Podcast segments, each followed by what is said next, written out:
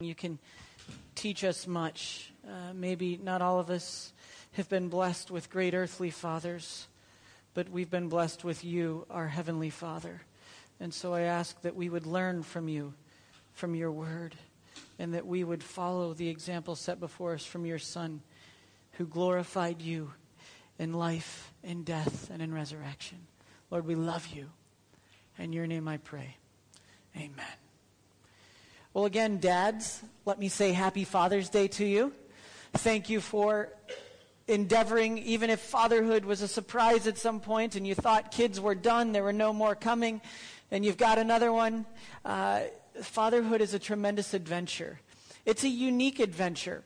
It's one that if I really look at it, God in his amazing creativity and compassion gave women these skills of motherhood and of love and of compassion that are amazing. And men, sometimes we struggle with things like compassion. Sometimes we struggle with understanding how things affect our children. And sometimes it can be an adventure to figure out what they're thinking when our wives seem to understand everything they're saying and doing and it makes perfect sense. And I am a young dad. So for me to get up today and say this is what you should do based on my experience would be naive of me because many, if not most of you, have far more fathering experience than I do. And second, it would be naive because it would be about me. And the greatest thing of Father's Day is, ulti- is our ultimate aim. That as fathers, and as any of us, that we seek in every area of our lives to glorify our Heavenly Father. And so, dads, we have this dual role of fathering our children well by pointing them to God our Father. And that's a privilege and an honor. And it's one that sadly, culturally over time has taken less and less of a role. We see dads being far more busy at work and less present in the home, uh, and therefore less interested in what their kids are, are doing. And we can say that this person does this and this person does this. But this morning I want to look at an interesting passage. If you'd open in your Bibles to Ephesians chapter 6 verse 4. I'm going to read to you the, the, the verses that come right before that as well, just to get an idea. Fathers, you'll see that in a second, but Paul is talking, and it's interesting what he does here, and I want to make sure we capture this, but I'll read the verses first. Children, obey your parents in the Lord, for this is right. You tell them. Honor your father and mother, which is the first commandment with a promise, that it may go well with you and that you may enjoy long life on the, on the earth. And then, fathers, do not exasperate your children. Instead, bring them up in the training and instruction of the Lord. And Paul adds to it in Colossians, and he says this He says, Fathers, do not embitter your children, or they will become discouraged. Interestingly, in the Roman culture, when this was written, dads, fathers were the ultimate authority. What they said went. That was it. There was no concern or compelling evidence to say, love your kids. Tell them what to do and they will do it. That's the rules. End of story. And so for Paul to write where there's a dual relationship here, one of children obeying and honoring their father and mother, but then Paul switching and, and saying, fathers, do not exasperate your children, was very unique for that time. And it wasn't something that he took lightly. Uh, and as far as we know, Paul didn't have kids. But one thing we know, Paul was a student of culture and he watched what was going around him. And the Lord had laid on his heart to write these words. Well, surely Paul's not saying, don't ever anger your kids. How is that even possible? Mike, I have a four year old. They're mad at me daily because I won't give them their 18th piece of chocolate. Or, Mike, I have a teenager. They're mad at me because I woke up this morning. Or, Mike, I have a university student. They're mad at me because I ask them how they're doing. Or Mike, I have a young parent, a young father that, and they have my grandson, and apparently I ask them too often to see my grandchild. There's all these times when unintentionally maybe we've angered our children. But that's not what Paul is getting at here. Paul's looking to something worse. Paul's looking to something deeper. And it's possible, seemingly even more likely with fathers than mothers at times, based on observation. But it's, it's possible for us as fathers to create a disposition of bitterness and of resentment in our children based upon our treatment toward them that's cumulative. What do I mean by that? Simply put, as patient as God has been with us as we grow to be more like his son Jesus, sadly, we as earthly fathers, we as earthly parents, and we as church families have not always been gracious in our discipline and care of our own children. And in seeking to make sure they do the right thing, we have done things that in their hearts have wounded them, whether it be through our words or through the inconsistency with our actions and our words. And through time, we have embittered them. And Paul is saying, don't do it. Watch out. Yes, he understands we as fathers and we as humans are not perfect. But Paul is laying out a frightening perspective. But today I want to say that's not the end of it. Yes, it is possible for us to exasperate and embitter our children. But there's hope. Because as we look at God's word, there's a pretty clear picture of what we can do to protect against that. Will there be times when our children get angry at us? Yes, but it is my prayer that they get angry at us for the right things. That we've stuck to our guns, we've stuck to God's word, and we've shown them that it is possible to obey God even when man says you don't have to. That's different. And so this morning, for the next few minutes, I don't want to talk long. But I want us to consider what does it look like to be a dad that seeks to be the kind of dad Paul had in mind. And in the verses before that, Paul told us to honor our father and mother. And as I was trying to consider, what do I do with this? I read another sermon, and a man said, I want to obey the scripture by honoring my father, and I want to tell you about him. I thought that was pretty a good idea. And I'm very aware that some of you out there haven't had the best role models. Christian fathers uh, were not present in your life. Maybe father wasn't present at all. Maybe you didn't have someone to look up to uh, as a spiritual father.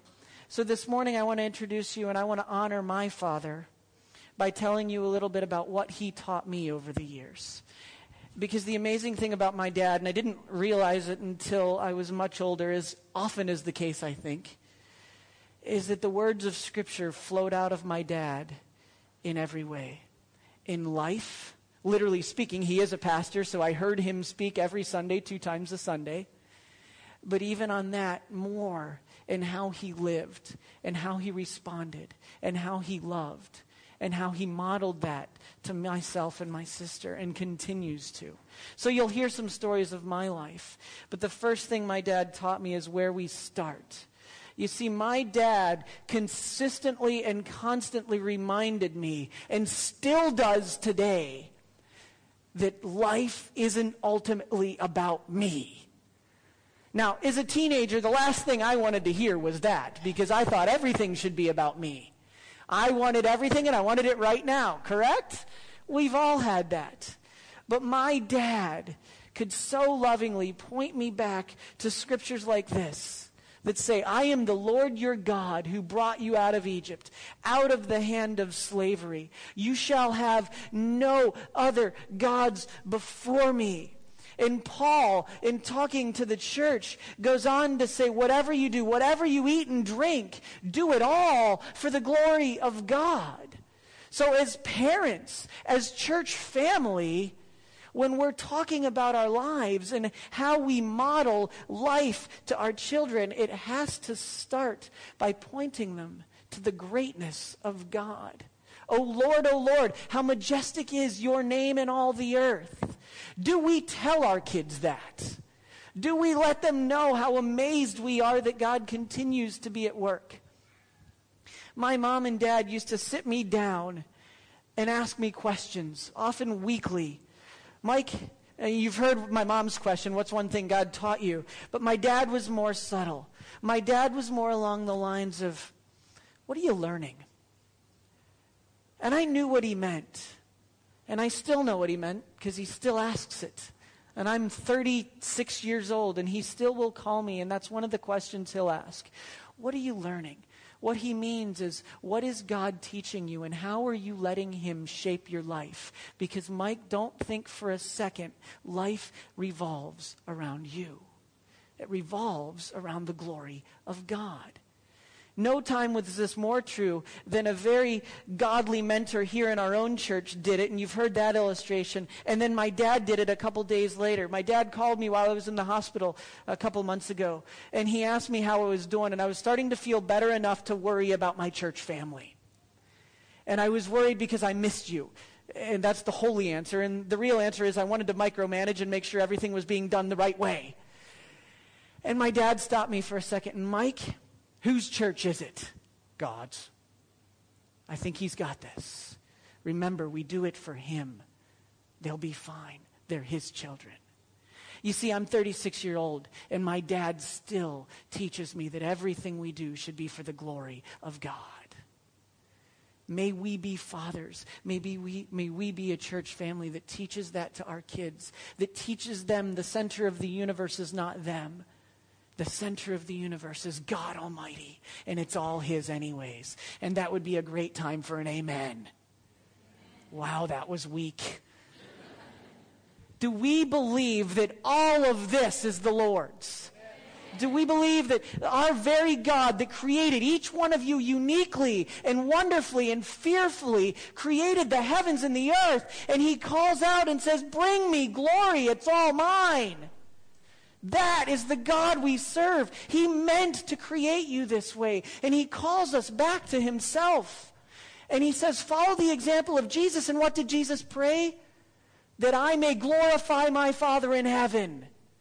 So we should do the same and let our kids see that we are committed to glorifying them.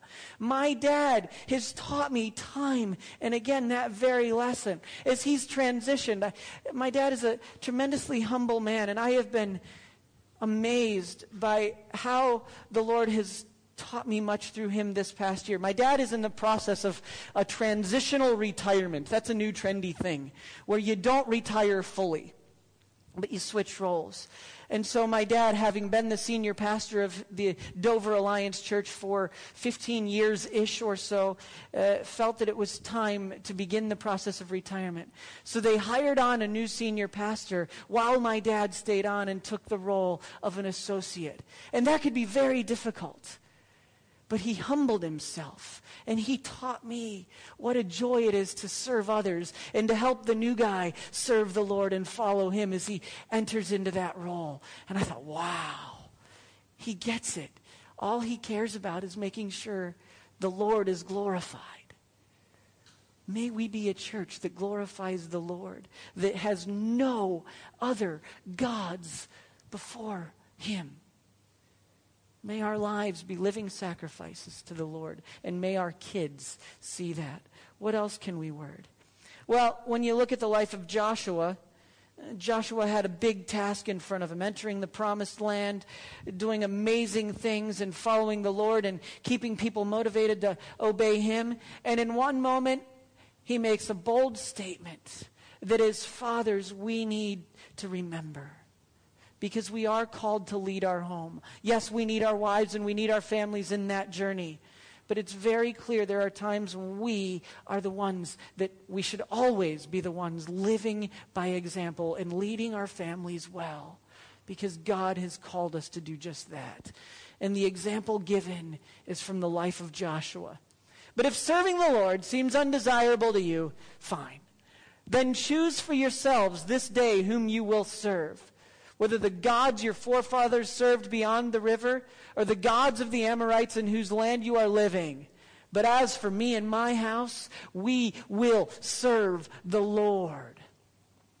I was 18 months old when my dad began a journey that changed his life forever. The journey had started before that, actually. But when I was 18 months old, my dad sold his home, a yellow home in Morgantown, West Virginia, that he had saved and worked very hard as an accountant to provide for his new family. My sister was seven years old, or eight years old at that point, and I was just a baby.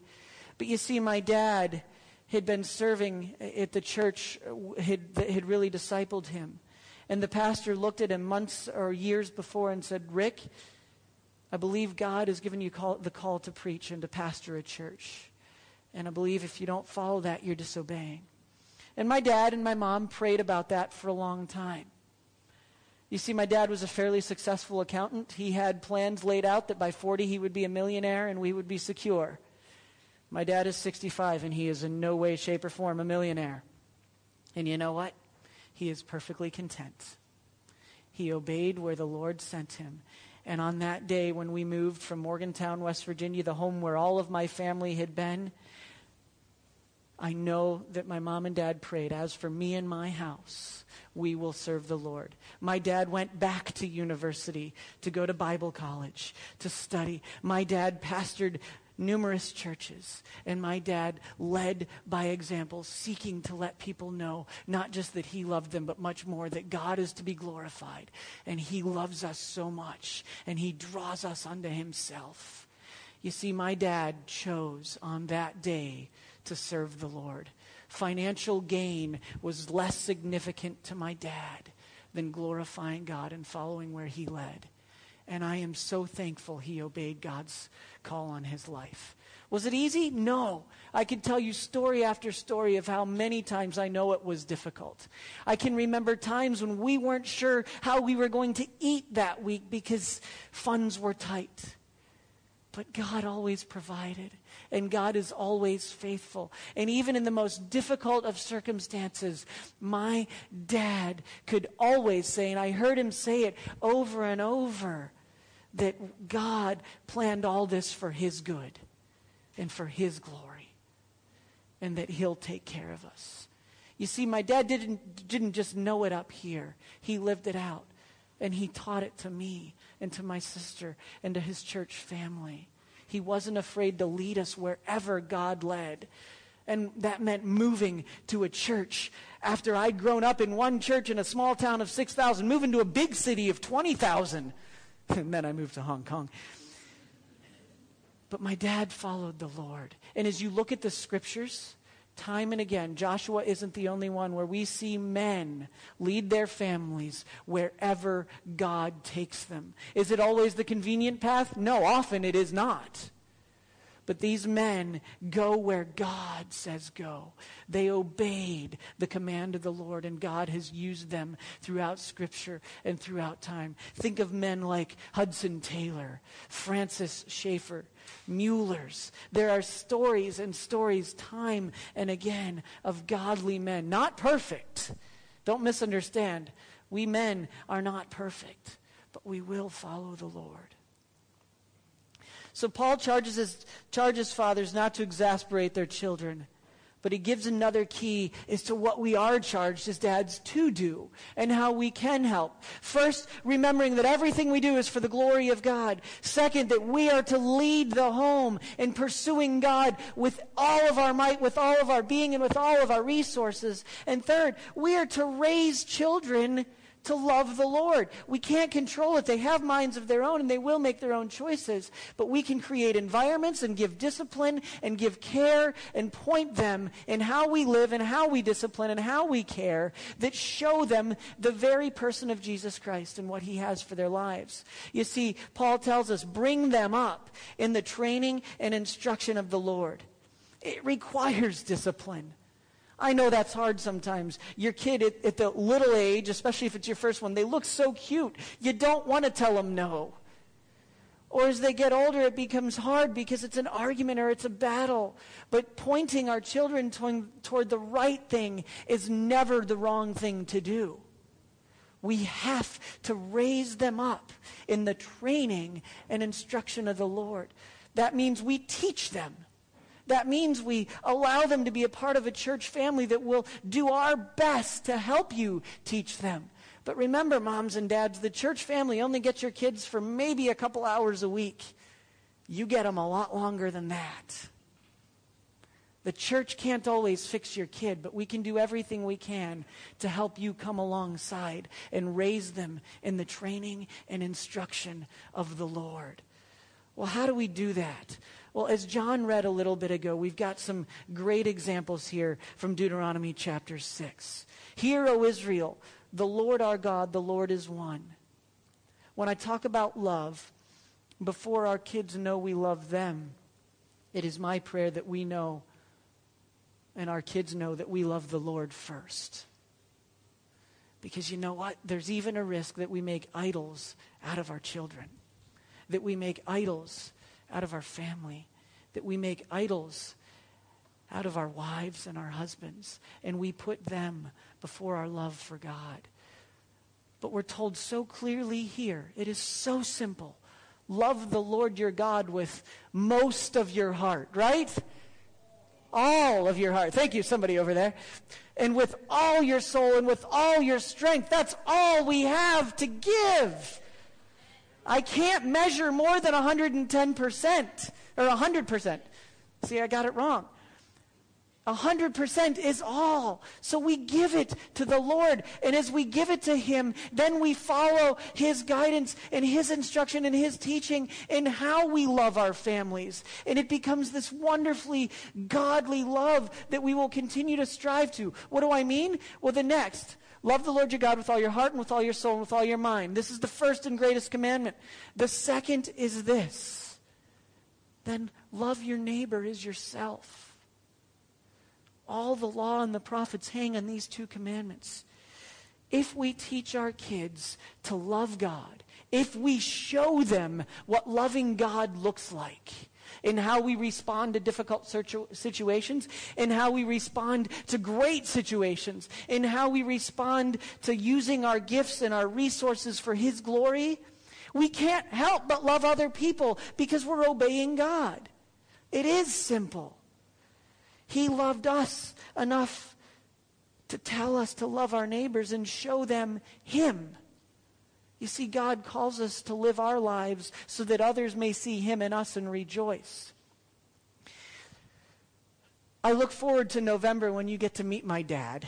And hopefully you'll get to see he and my mom in a relaxed light after a long flight.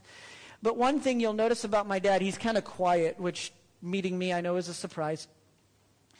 But my dad is, is a rather large introvert. And I think God has a sense of humor because if you know what an introvert is, it means basically not so much of a crowd people person. And my dad was called to preach, and my dad was called to shepherd people. that means be around people all the time. And so if you want to talk to my dad on a Sunday night, good luck because he's pretty worn out once the people have left. But you know what? For 36 years, I have watched my dad work not from his comfort zone, not from just how God made him, but from how God has shaped him to love people, to be around people, even in difficult situations. I was trying to think of which example could I give because there are myriad. And one sticks out because I got to say, I didn't like doing it. But every Christmas, no matter where we lived, my mom would bake something for our neighbors. Now, in America, you can go a long time without ever talking to your neighbor, let alone having a relationship with them. And that's quite contentedly practiced, especially when we lived in the state of New York, where we're not the friendliest people. But every year at Christmas, we would get this together, and it wasn't my mom that led the charge, it was her idea. But it was my dad that would walk up to every doorbell and say, Merry Christmas. God loves you, and we're so thankful you're our neighbor. Have a wonderful Christmas. You know how hard that was for my dad? You know how uncomfortable that made him? But it didn't matter because he loved God more. And in so loving God, every one of our neighbors knew who our family was, which then put more pressure on me to make sure I behaved. But more than that, it let them know there was a neighbor in their community that loved God and loved them. And you know what? Over time, we got to invest in those neighbors' lives. We got to be there for families as a spouse was dying of cancer. And they would invite us into their home, even if they weren't Christians. I can't tell you the number of times my dad and mom got to go pray with families in their hour of need. Why? Because my dad, as much of an introvert as he was, obedience to the Lord was more important to him. And loving his neighbor was more important than the shyness that was inside him. And God has used that and taught me mightily because of his willingness to ring that doorbell. What about us? Will we teach our kids to love our neighbors out of our love for God? It can't go the other way. It always has to start with our love for God and then move toward our love for our neighbor. But dads, parents, church, we also have to model the life. We have to show them how to grow in Christ. We have to show them that when we make a mistake, we can apologize, we can repent. Because guess what? You're not perfect and your kids already know it. And I wonder if you're willing to say you're sorry to your kid when you've made a mistake. I wonder if we're willing to let our kids know, kids, this is something I'm learning right now, or I'm having a hard time with. And even now, obviously, you measure this based on how old they are and their maturity, but even letting them pray with you, inviting them into your spiritual journey, celebrating the miracles, and praying in the difficult times. That's part of the Christian life, and we share that with our children. How do I know? Well, look at what was written in Deuteronomy 6. We go back there.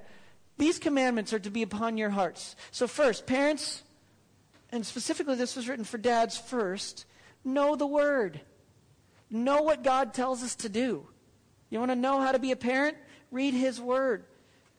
He says, put them on your heart. Put these commands in your heart. Know what God's Word says. Then, impress them on your children. Don't just talk at them. This is impress. That has a different meaning there. It means let them see how to understand, how to apply these words. Talk about God. Talk about His words. When? Well, you get the picture. And you've heard us talk about this before. When you sit at home, what was one thing we can thank God for today, kids? What's one thing we need to pray for as a family? What's one thing, even as you read the Bible, that God showed you today? How can we help you? Is there anything that confuses you? Talking about God all the time. Last night we had the blessed privilege of talking about miracles in our family. And we've had some amazing things happen, little and big. And my two oldest kids, I, I didn't want to share many stories, but it just was so humbling to see them remember times in their life when God had worked. And for Isabella, you've heard the story of how she used to cough terribly, and she was anointed by the under shepherds, the elders of our church, and has not had a coughing fit like that since. That's miraculous. That's the healing of our God. And then my son was having a very special birthday party a couple years later. And as we headed out to Lantau for this birthday party, it looked like the heavens were going to unload, and it had all day. There was no chance this birthday party was going to succeed. Some of you were there. And, and all the way there, the kids were praying, and they prayed in faith. And for exactly two and a half hours, it was the sunniest, clearest skies you could see. We said goodbye to the last parent, and whoosh! It rained. And you know what? My son remembers that and still thanks God for giving him a fun birthday party. And we can talk about that. It is a small thing. It is a little thing. But we need to remind our kids God is our God of the big and the little and everything in between. And we talk about him when we rise and when we sit. And all the time we give him credit. When you lie down and when you get up.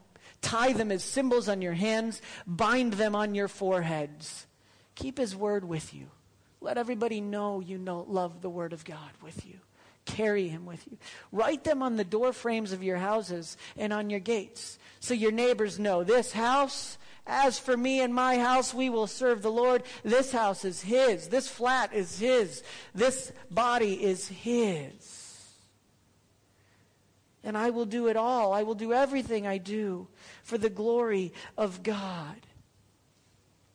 I remember in high school, I really struggled with certain parts of self esteem. And in some ways, I could be confident, but in others, I was always afraid what others were saying.